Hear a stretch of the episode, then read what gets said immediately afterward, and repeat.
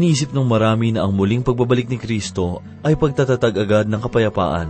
Subalit alam mo bang ang pagtatatag ng kapayapaan ay mangyayari muna kung magkakaroon ng digmaan. Ganito ang ating matatagpuan sa 6 na kabanata ng Sacarias, talatang 4-18, talatang 4-12, at ito po ang mensaheng ating pagbubulay-bulayan sa oras na ito dito lamang po sa ating programang Ang Paglalakbay.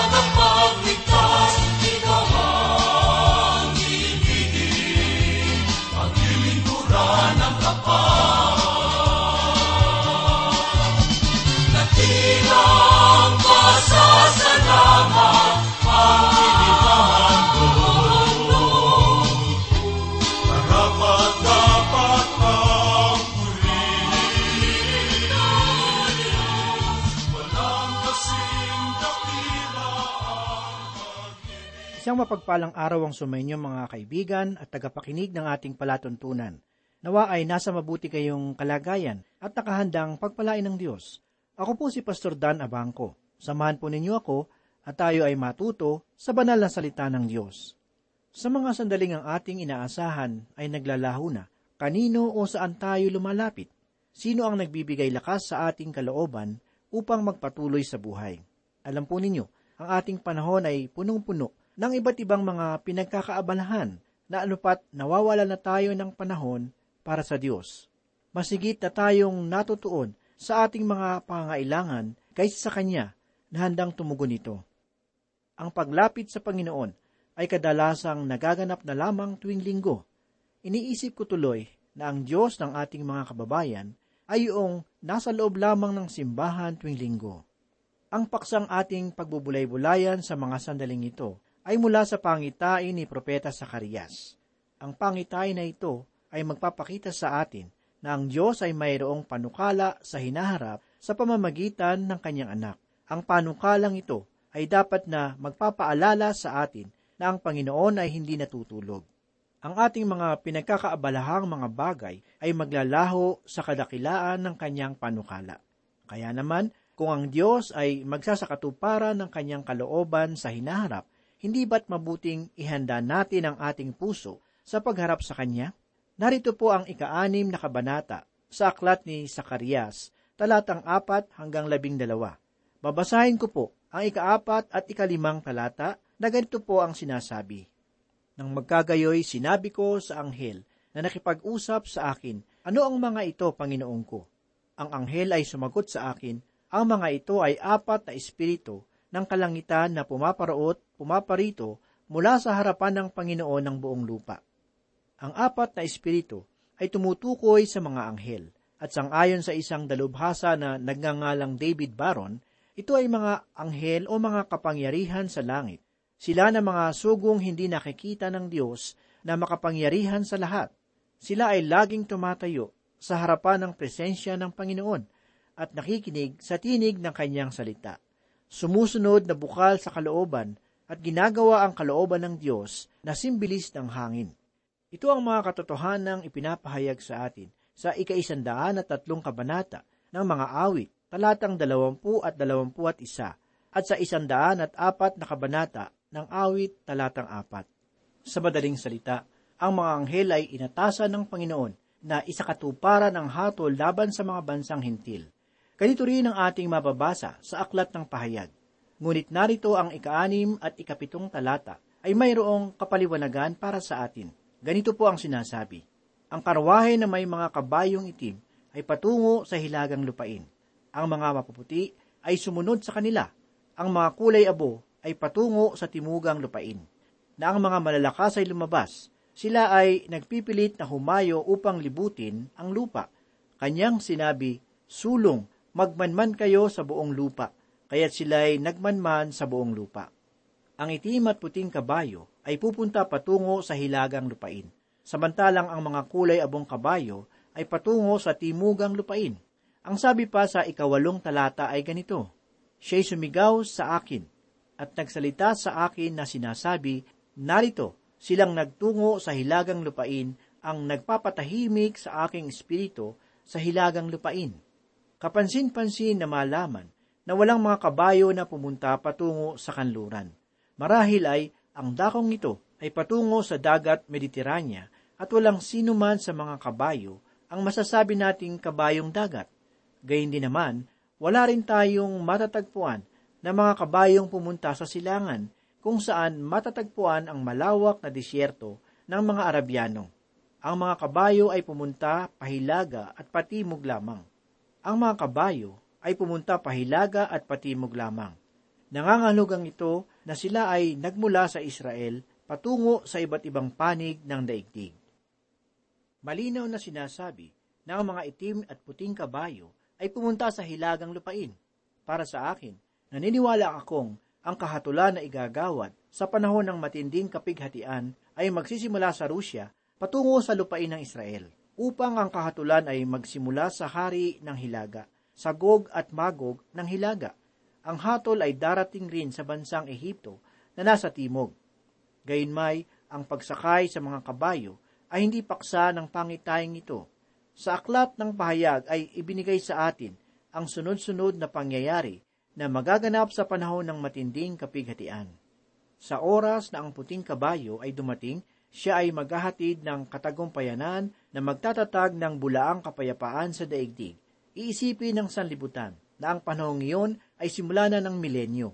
Ngunit matapos dumating ang puting kabayo, ay susundan ito ng pulang kabayo na sagisag ng digmaan. At pagkatapos nito, ay darating ang kulay abong kabayo na sagisag ng salot at kahirapan.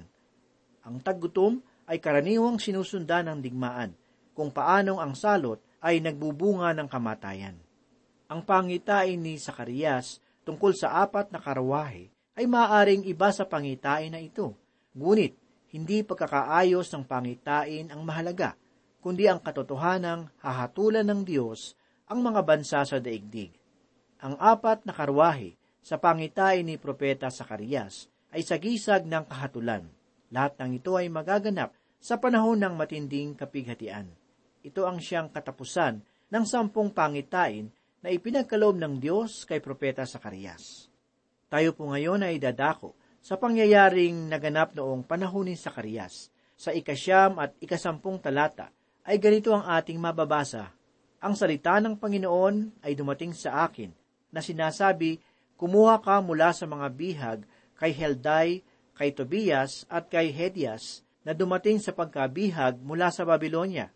Sa araw ding iyon ay pumasok ka sa bahay ni Josias na anak ni Sipanias.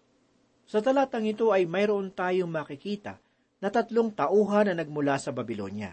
Hindi sila dumating na kasama ang mga bumalik na mga Israelita tungo sa lupain ng Israel, kundi dumating sila ayon sa pasya ng kanilang kalooban. Ang pangalang Helday ay nangangahulugan ng matipuno.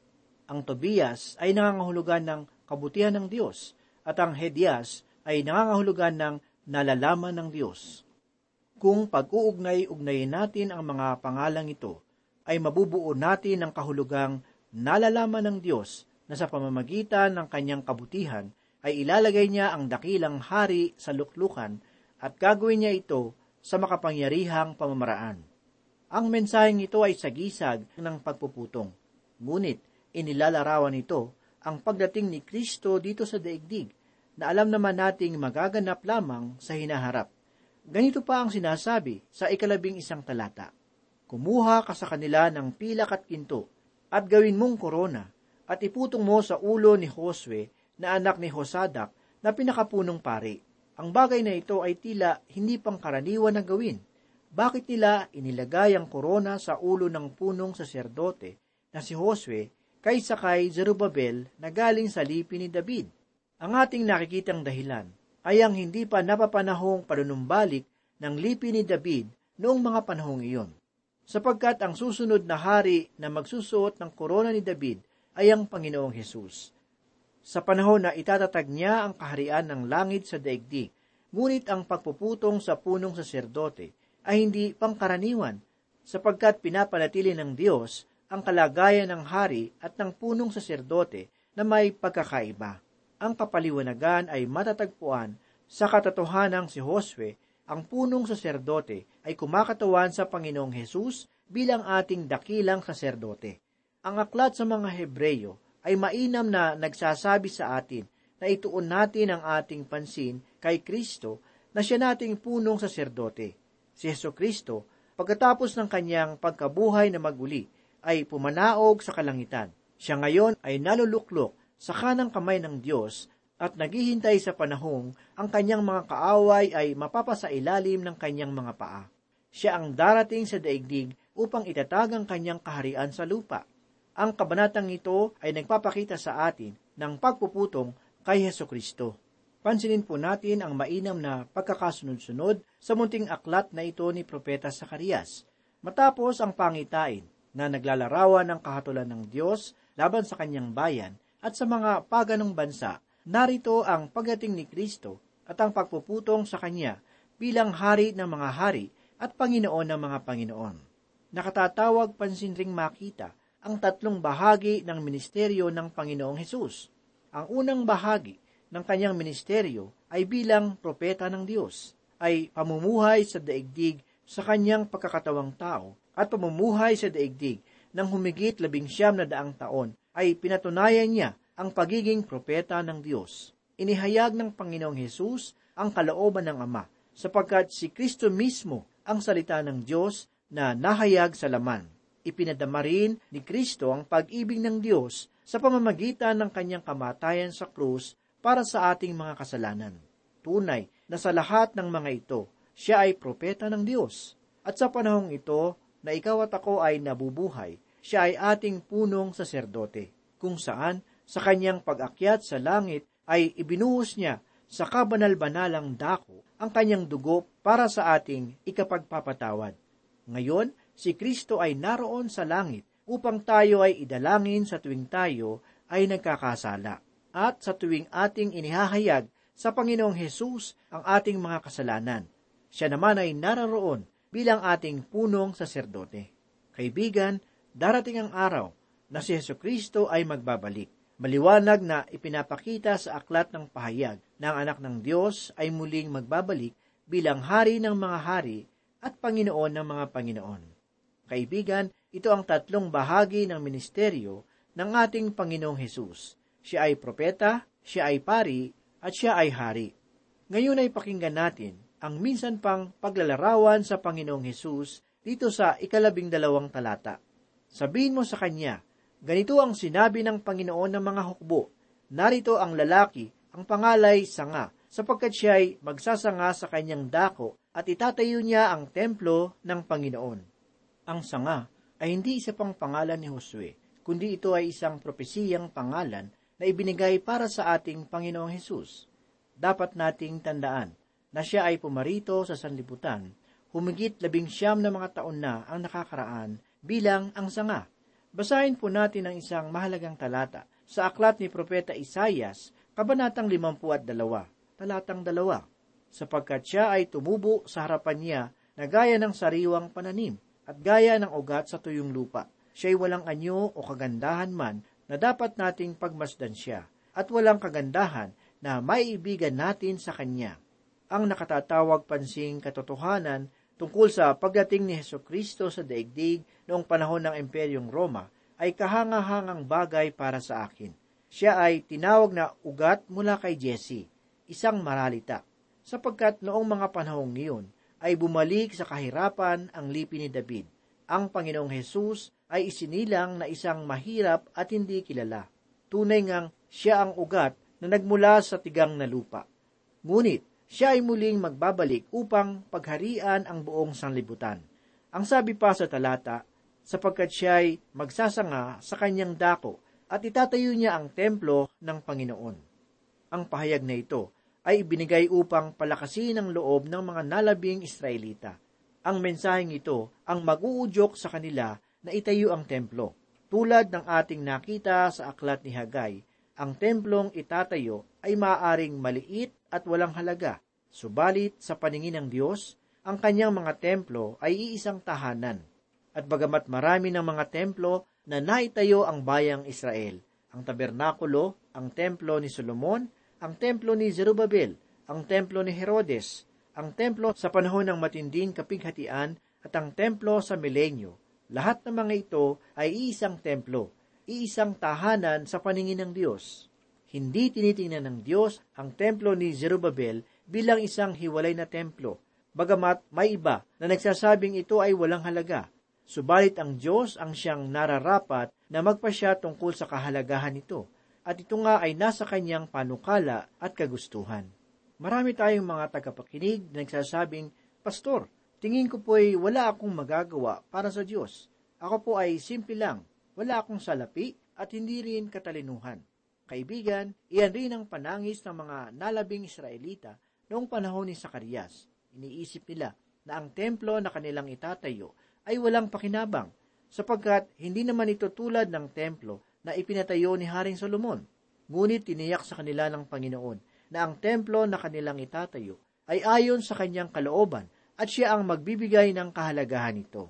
Kaibigan, anuman ang iyong kalagayan, ito ay mahalaga para sa Diyos. Nais niyang gamitin mo ang iyong nalalaman at magagawa para sa kanyang ikaluluwalhati. Hindi papuri ng tao ang batayan ng kahalagahan ng ating paglilingkod sa Panginoon. Ang Diyos at ang kanyang pahayag ay nagpapasya kung ano o sino ang mahalaga. Tayong mga tao ay laging tumitingin sa panlabas na anyo ng bagay, ngunit ang Diyos ay tumitingin sa puso. Ito ang mensahe na nais ipabatid ni Propeta Hagai at Propeta Sacarias sa mga mamamayan ng Israel. Pinapalakas nila ang loob ng kanilang mga kababayan at sinasabing ang inyong ginagawa ang siyang bagay na nais ipagawa sa inyo ng Diyos. Totoong ito ay maliit, subalit ito ang panukala at kalooban ng Diyos. Ito ang magbibigay dakila sa inyong ginagawa. Ito ay maghahayag ng pagdating ng Panginoong Hesus dito sa daigdig upang itatag ang kanyang kaharian. Ang sabi pa ng Diyos kay Propeta Sacarias, narito, ang lalaking ang pangalay sanga. Sa banal na kasulatan, mahalagang malaman natin na ang pangalan ng Panginoong Hesus bilang sanga ay nangangahulugan ng apat na bahagi. Ang una ay ito, si Kristo ay tinatawag na sanga ni David. Si Kristo ay tinatawag na sanga ni David. Sa 23 kabanata ng Jeremias ay ganito ang ating mababasa. Narito, ang mga araw ay dumarating, sabi ng Panginoon, na ako'y magbabangon para kay David ng isang matuwid na sanga, at siya ay mamumuno bilang hari at gagawang may katalinuhan at maggagawad ng katarungan at katwiran sa lupain. Sa talatang ito ay makikita natin na si Jesucristo ay ipinapakilala bilang hari, ang sanga ni David. Ang ikalawang kahulugan ng sanga tungkol sa ating Panginoong Jesucristo ay ipinakita na sa atin ni Propeta Sacarias. Sa 3 kabanata, talatang 8, ang sabi niya, pakinggan mo ngayon, O Josue, na pinakapunong pari, ikaw at ang iyong mga kaibigan na nakaupo sa harapan mo, sapagkat sila'y mga palatandaan ng mga bagay na mangyayari. Ilalabas ko ang aking lingkod na sanga. Ang 4 paggamit ay matatagpuan pa rin natin sa aklat ni Sacarias, kabanatang 6, talatang 12. Ganito ang sinabi ng Panginoon ng mga hukbo, narito ang lalaki, ang pangalay sanga, sapagkat siya ay magsasanga sa kanyang dako at itatayo niya ang templo ng Panginoon. Sa kahuli-hulihan, ang 4 na paggamit para sa sanga ay ibinigay sa atin ni Propeta Isaias sa 4 na kabanata ng kanyang aklat, talatang 2. Sa pahayag na ito ay makikita natin na ang Panginoong Hesus ay tinawag na sanga ng Diyos. Ganito po ang ating mababasa. Sa araw na iyon ay magiging maganda at maluwalhati ang sanga ng Panginoon at ang bunga ng lupain ay ipagmamalaki at sa ikaluluwalhati ng mga nakaligtas na taga-Israel. Kapansin-pansin rin na ang 4 na ito ay mainam na ipinapakita ng 4 na ebanghelyo. Sa ebanghelyo sangayon kay Mateo, si Kristo ay pinapakilala bilang hari, ang sanga ni David. Samantalang sangayon sa Ebanghelyo ni Marcos, si Kristo ay pinapakilala bilang lingkod ng Diyos, ang sanga. Kay Lucas naman ay ipinapakilala niya si Kristo bilang ganap na tao na ang pangalan ay sanga. At sa Ebanghelyo sangayon kay Apostol Juan ay makikilala natin si Jesucristo bilang ang sanga ng Diyos, ang anak ng Diyos. Ang mga pahayag na ito ay kamanghamanghang paglalarawan kay Jesucristo noong siya ay lumakad sa daigdig at nakipamahayan sa atin. Tunay ngang ang Panginoong Hesus ay pinatotohanan ng banal na kasulatan. Ang kanyang persona ay nahahayag sa mga pahina nito. Si Kristo ang larawan na nais tukuyin ng mga propeta at pag-asang nilalaman ng mga mensahe. Ang bayang Israel noong panahon ni Sacarias, bagamat nababagabag, ay pinalakas ng Diyos sa pamamagitan ng kanyang salita. Hindi nila nakikita ang kahalagahan sa pagtatayo ng templo sapagkat nadadaig sila ng kanilang mga kahinaan at pag-aalinlangan. Para sa kanila, ang kaluwalhatian ay yaong literal na kasaganahan at tagumpay. Mga kaibigan, sa paanong paraan mo sinusukat ang pagsama ng Diyos? Ito ba ay kung may limpak-limpak ng salapi sa bulsa? Ito ba ay kung magara ang iyong kasuotan? Ito ba ay kung marangya ang iyong tahanan? Ito ba ay kung mayroong kang mamahaling sasakyan? Kapansin-pansing malaman na sa kabila ng maling pananaw ng Israel ay ipinakita ng Diyos ang natatanging tanda ng kanyang pagsama. Ito ay walang iba kundi ang templo. Ibig sabihin, ang literal na gusaling ito ang siyang sagisag ng kanyang pagsama sa bayan. Sa pamamagitan nito ay napapanatag ang loob ng Israel sapagkat nalalaman nilang kasama nila ang Diyos. Kaibigan, sa panahong ito ano ang sagisag o tanda o pahayag na ibinigay ng Panginoon upang malaman natin ang kanyang pagsama. Alam po ninyo, ang banal na kasulatan ang siyang natatanging kapahayagan ng Diyos sa ating panahon. Sa pamamagitan nito ay napapakinggan natin ang salita ng Diyos at nalalaman ang kanyang kalooban. Dito rin natin mababasa at maunawaan ang dakilang gawa ng kaligtasan na isinakatuparan ng Panginoon sa pamamagitan ng kanyang anak na si Jesus. Kaibigan, naisabihin ng Diyos sa iyo ngayon na si Kristo ay namatay dahil sa iyong kasalanan. Ang kanyang dugo na nabubo sa krus ng Kalbaryo ang siyang naging kabayaran at kapatawaran para sa lahat ng iyong pagkakasala. Sa pamamagitan ni Kristo ay maaari kang lumapit sa Ama at mapabilang sa kaharian ng Diyos.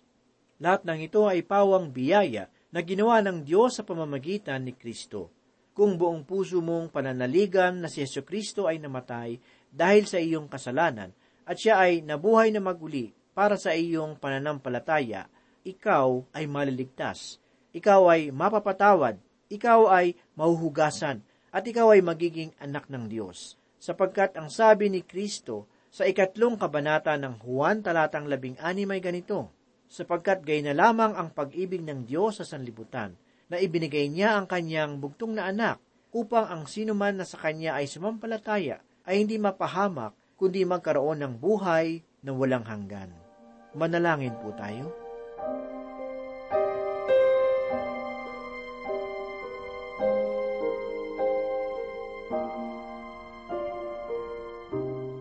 Panginoon, muli po kaming nagpapasalamat at muli po kaming nagpupuri sa iyong mayamang salita.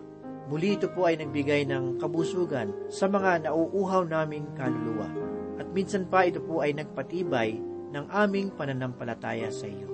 Muli inihiling namin na gawin mo po kaming ilaw at asin ng sanlibutan ito. Marami pong salamat, Panginoon, at gawin mo po kaming pagpapala sa aming kapwa. Ito po ang aming samot na langin. Sa pangalan ni Jesus. Amen.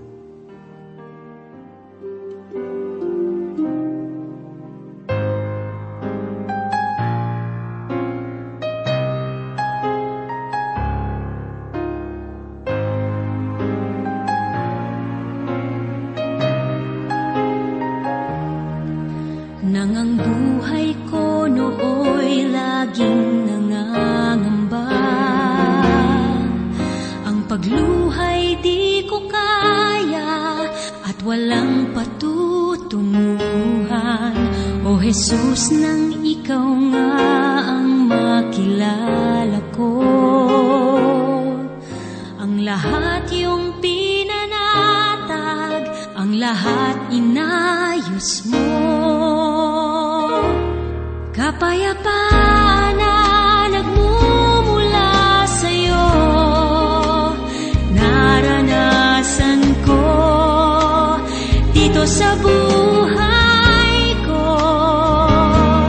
kapayapaang noon pa man hinihintay, aking Panginoon sa aking buhay.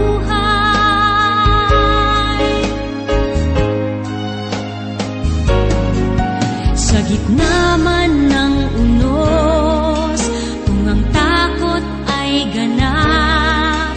sa pagtawag kay Jesus, papayapa.